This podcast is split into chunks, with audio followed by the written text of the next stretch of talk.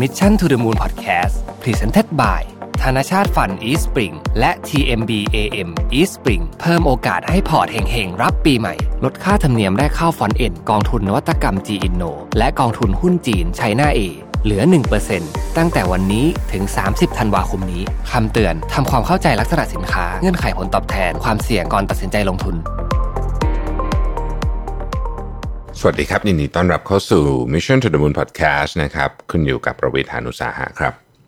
หนึ่งใน 5 มาตรการของการกระตุ้นเศรษฐกิจของรัฐบาลที่ออกมาในช่วงวิกฤตโควิดเนี่ยนะครับก็คือเราเที่ยวด้วยกันนะครับจริงๆมีอันเล็กๆที่ย่อยๆนะผมเอาเฉพาะอันที่เราคุ้นๆกันก็แล้วกันนะครับ ก็ได้รับความนิยมพอสมควรนะฮะวันนี้เนี่ยผมเอาข้อมูลจาก EIC Data Analytics เนี่ยนะครับของ SCB EIC เนี่ยมาเล่าให้ฟังว่า ไอเราเที่ยวด้วยกันกับโควิดและลอกใหม่ที่เรากำลังเจออยู่เนี่ยนะครับ มันจะทำให้การท่องเที่ยวของไทยเนี่ยฟื้นตัวได้ขนาดไหนนะครับ แล้วก็เราเที่ยวด้วยกันเนี่ยมาตรการนี้เป็นยังไงบ้างนะครับทำแล้วได้ผลขนาดไหน ถ้าจะมีเฟสต่อไปนะฮะหลังจากช่วงนี้เนี่ยขอไปรีวิวภาครัฐบอกว่าเดี๋ยวขอหยุดรีวิวก่อนนะครับ เพราะว่าดูเหมือนว่าจะมีการทุจริตเนี่ยนะครับเฟสต่อไปจะเป็นยังไงนะฮะเราก็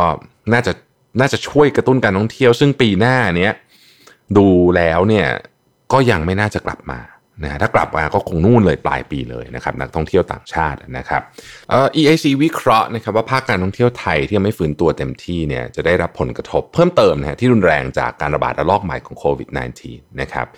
แม้ว่าจะมีเราเที่ยวด้วยกัน ซึ่งต้องบอกว่าที่ผ่านมาก็ได้รับความนิยมพอสมควรนะครับได้รับผลตอบรับที่ดีเนี่ยนะครับภาคการท่องเที่ยวไทยในช่วงที่ผ่านมาเนี่ยทยอยฟื้นตัวจากการท่องเที่ยวภายในประเทศนะครับ แต่แน่นอนทั้งจำนวนและรายได้เนี่ยยังคงอยู่ในระดับต่ำกว่าปีก่อนหน้าเยอะมาก เพราะประเทศเราให้เที่ยวกันขนาดไหนยังไงก็ไม่พอนะครับ ขณะที่การฟื้นตัวในช่วงที่ผ่านมาเนี่ยไม่ค่อยทั่วถึงด้วย คือมันฟื้นตัวในบางจังหวัดนะฮะ โดยจังหวัดที่คนไทยคนไทยนะ นิยมท่องเที่ยวอยู่แล้วเนี่ยเออจะเป็นกลุ่มที่สามารถฟื้นตัวได้ดีกว่านะครับภาคการท่องเที่ยวในปีนี้เนี่ย สุดหนักไปจากการหายไปของนักท่องเที่ยวต่างชาตินะครับ แต่ก็ต้องเรียกว่าปรับตัวผ่านจุดต่ำสุดในช่วงล็อกดาวน์มาแล้วนะครับ หลังจากคนไทยเริ่มออกมาท่องเที่ยวกันมากขึ้นอย่างไรก็ตามการท่องเที่ยวในประเทศโดยคนไทย ก็ยังกลับมาไม่เท่ากับช่วงเดียวกันของปีก่อนหน้านะครับ โดยล่าสุดเนี่ยนักท่องเที่ยวคนไทยในช่วงเดือนตุลาคม ยังต่ำกว่าในช่วงเดียวกันของปีที่แล้วถึง 34.5%เลยนะครับ ขณะที่รายได้ที่มาจากนักท่องเที่ยวคนไทยเนี่ยต่ำกว่าอยู่ถึง 49.2%เลยนะ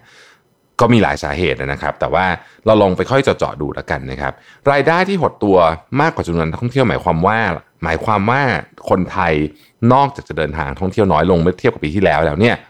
ยังใช้เงินน้อยลงด้วยนะครับล่าสุดผมไปเที่ยวมา ผมก็ถามคนที่เขาอยู่ให้บริการเซอร์วิสต่างๆ เขาก็พูดทำนองนี้เหมือนกันว่า เอ่อคนมานะมาเหมือนกันแต่ว่าใช้เงินน้อยลงนะฮะสมมุติว่าเคยเรียกเรืออไปดำน้ำอะไรก็จะก็จะใช้น้อยลงต่างๆนานาเหล่านี้นะครับ ก็ถือเป็นการสะดุดลงของแนวโน้มการขยายตัวการท่องเที่ยวโดยคนไทยในช่วง 5 ปีที่ผ่านมา เพราะว่าใน 5 ปีที่ผ่านมาเนี่ยนะครับ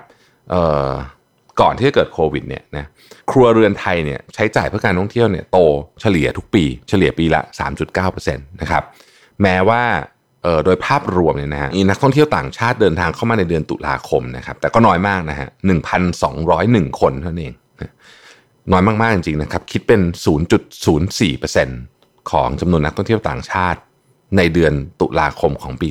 2019 นะครับ ในสภาวะที่ซบเซาเช่นนี้เนี่ยการมีปัจจัยสนับสนุนอย่างมาตรการเราเที่ยวด้วยกัน ก็ถือว่าเป็นส่วนช่วยในภาคการท่องเที่ยวพอสมควรนะครับ โดยหากมาดูจากข้อมูลเนี่ยนะฮะในวันที่ 2 ธันวาคม มีจำนวนผู้ลงทะเบียนเข้าร่วมมาตรการแล้ว6ล้าน4แสนคนนะครับมีผู้ใช้สิทธิ์จองที่พักจำนวน 4 ล้านสิทธิ์จาก 5 ล้านสิทธิ์นะครับคิดเป็นมูลค่าห้องพักที่จองเนี่ย1961 ล้านบาท อย่างไรก็ดีการฟื้นตัวของการท่องเที่ยวในประเทศมีลักษณะที่ไม่ค่อยทั่วถึงเท่าไหร่อย่างที่เรียนในตอนแรกนะครับ จะมีจังหวัดที่ฟื้นตัวได้ดีกว่าค่าเฉลี่ย จังหวัดเหล่านี้จะเป็นจังหวัดที่คนไทยนิยมไปเที่ยวอยู่แล้วในอดีต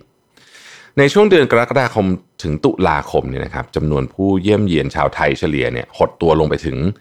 37%เทียบกับช่วงเดียวกันของปีก่อน ขณะที่จังหวัดยอดนิยมนะฮะเช่น เชียงใหม่นะฮะหดตัว 11%นะครับประจวบคีรีขันธ์ หดตัว 11%เหมือนกัน ชนบุรีหดตัว 12%กาญจนบุรี 14%เพชรบุรี 16.6%นะฮะ คือหดตัวน้อยกว่าค่าเฉลี่ยนะจังหวัดเหล่านี้ที่ผมได้อ่านไป ขณะที่จังหวัดในภาคใต้ที่เคยได้รับความนิยมจากนักท่องเที่ยวต่างชาตินะครับ อันเนี้ยฟื้นตัวช้ากว่า หดตัวเยอะกว่าอย่างเห็นได้ชัดนะครับ ภูเก็ตเนี่ยนะครับที่มีจำนวนนักท่องเที่ยวไทยรวมกันในช่วงเดือนกรกฎาคมถึงตุลาคมเนี่ยลดลงถึง 51%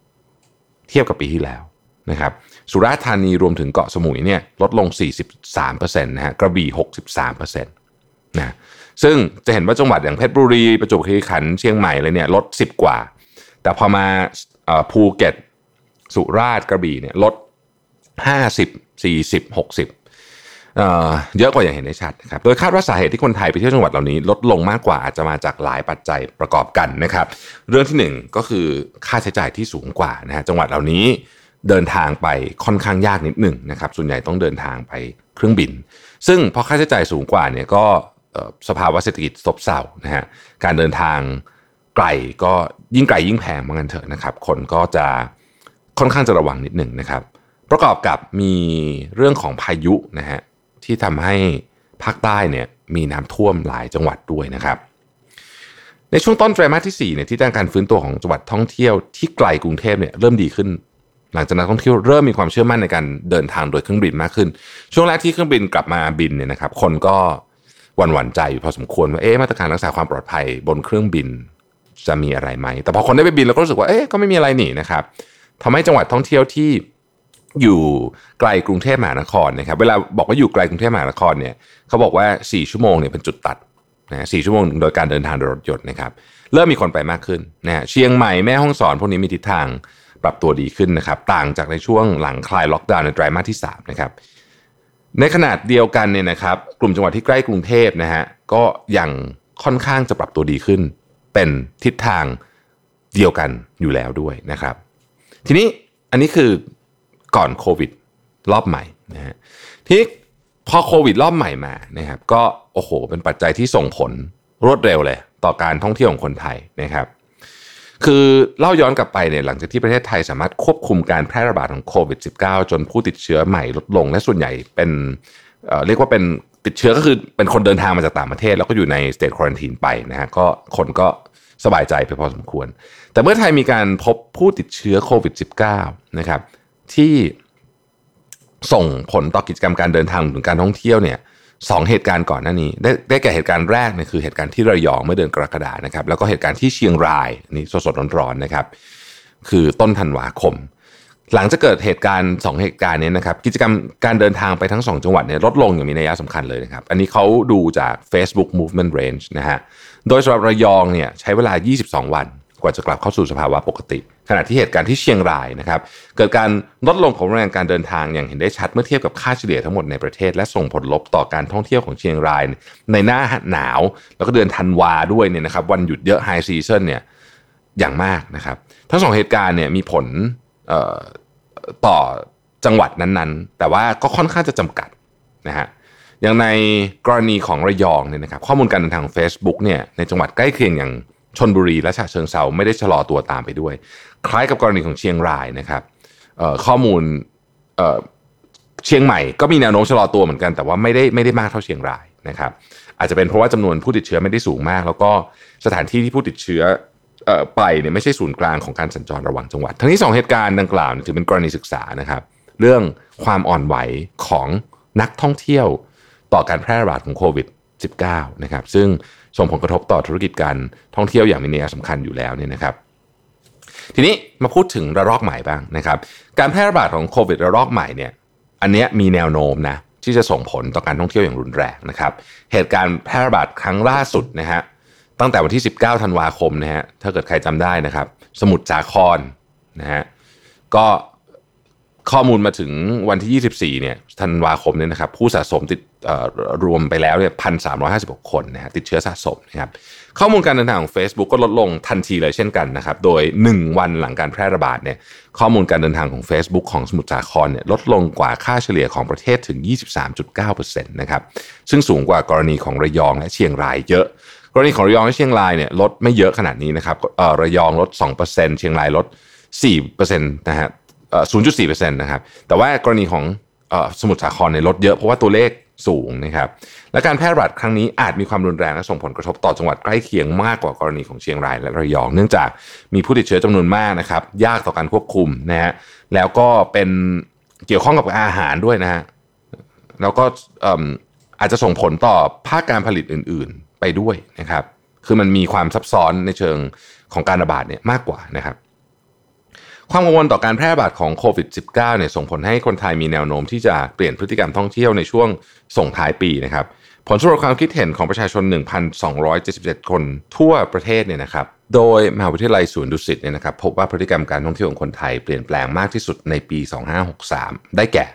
การท่องเที่ยวอย่างระมัดระวัง ไม่ไปเที่ยวในที่คนพลุกพล่านนะครับเลือกสถานที่ท่องเที่ยวมากขึ้น การท่องเที่ยวในสถานที่ใกล้บ้าน เที่ยวแบบเช้าไปเย็นกลับมากขึ้น นอกจากนี้ยังพบว่าการแพร่ระบาดโควิด -19 เนี่ยยังเป็นสถานการณ์ที่จะกระทบกับการวางแผนการท่องเที่ยวในช่วงปีใหม่ของคนไทยมากที่สุดนะครับ โดยเห็นชัดเจนก็คือเหตุการณ์ความกังวลต่อการแพร่ระบาดที่เชียงรายเนี่ยส่งผลกระทบในการตัดสินใจไปเที่ยวในช่วงโค้งสุดท้ายของปีของเชียงรายเลยนะฮะ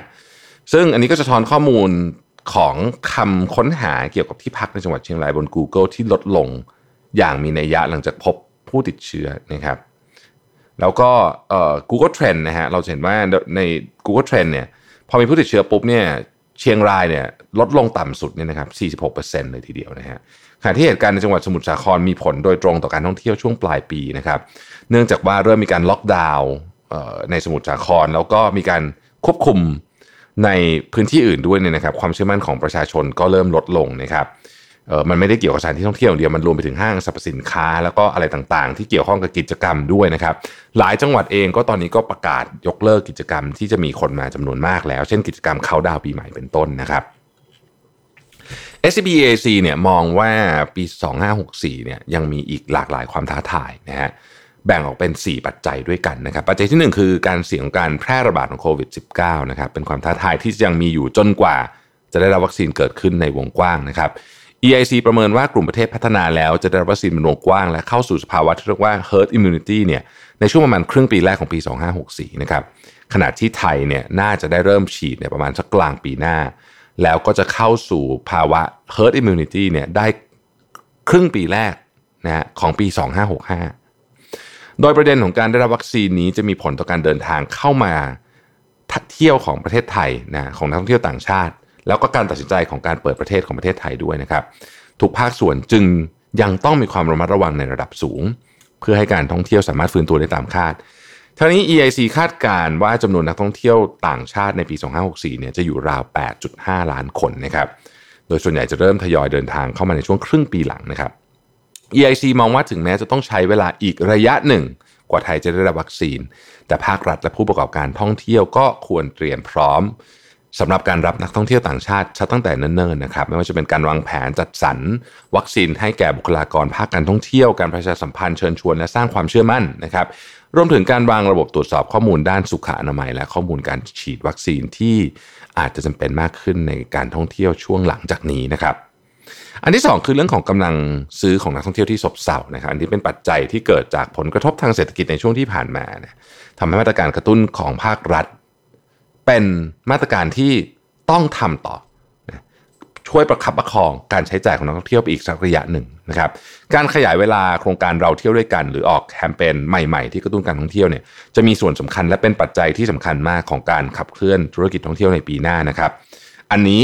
ภายใต้สมมติฐานว่าไทยสามารถควบคุมการระบาดระลอกใหม่นี้ได้ด้วยนะครับอันที่ 3 คือการเปลี่ยนแปลงของพฤติกรรมของนักท่องเที่ยวนะครับเช่นเรามาระวังเรื่องสุขอนามัยมากขึ้นหรือที่สถานที่แออัดเนี่ยก็ต้องคิดกระบวนการว่าจะทำยังไงที่จะทำให้นักท่องเที่ยวเนี่ยมีกิจกรรมอะไรทดแทนเหล่านี้ด้วยนะครับข้อที่ 4 คือภาวะการแข่งขันที่รุนแรงมากขึ้นนะครับซึ่งแน่นอนมันเป็นธรรมดาอยู่แล้วนะฮะโรงแรมต่างๆ ลดราคานำเสนอโปรโมชั่นต่างๆนะครับเเพราะว่าดีมามันหายไปนะฮะ ในขณะที่สป라이เนี่ยมันก็ยังเท่าเดิมหรือว่าเกือบเกือบจะเท่าเดิมนะครับเพราะฉะนั้นเนี่ยเเรื่องเหล่านี้เนี่ยก็ยังคงเป็นความเสี่ยงจนกว่านักท่องเที่ยวต่างชาติจะเริ่มกลับมานะครับ หลังปีใหม่ผมมีสัมภาษณ์ท่านผู้ว่าทอทอทอนะฮะเดี๋ยวมีโอกาสจะถามคำถามที่ผมเชื่อว่าหลายท่านสนใจนะครับว่าเอ๊ะแผนการเป็นยังไงต่างๆนานาเราก็เดี๋ยวจะมาเล่าให้ฟังใน Mission to the Moon อีกครั้งหนึ่งนะครับ ขอบคุณที่ติดตามนะครับ แล้วพบกันใหม่พรุ่งนี้ สวัสดีครับ Mission to the Moon Podcast Presented by ธนชาติฟัน East Spring และ TMB AM East Spring เพิ่มโอกาสให้พอร์ตเฮงๆ รับปีใหม่ ลดค่าธรรมเนียมแรกเข้าฟอนเอ็นกองทุนนวัตกรรม G Inno และกองทุนหุ้นจีนไชน่าเอเหลือ 1%ตั้งแต่วันนี้ถึง 30 ธันวาคมนี้ คำเตือน ทำความเข้าใจลักษณะสินค้า เงื่อนไขผลตอบแทน ความเสี่ยงก่อนตัดสินใจลงทุน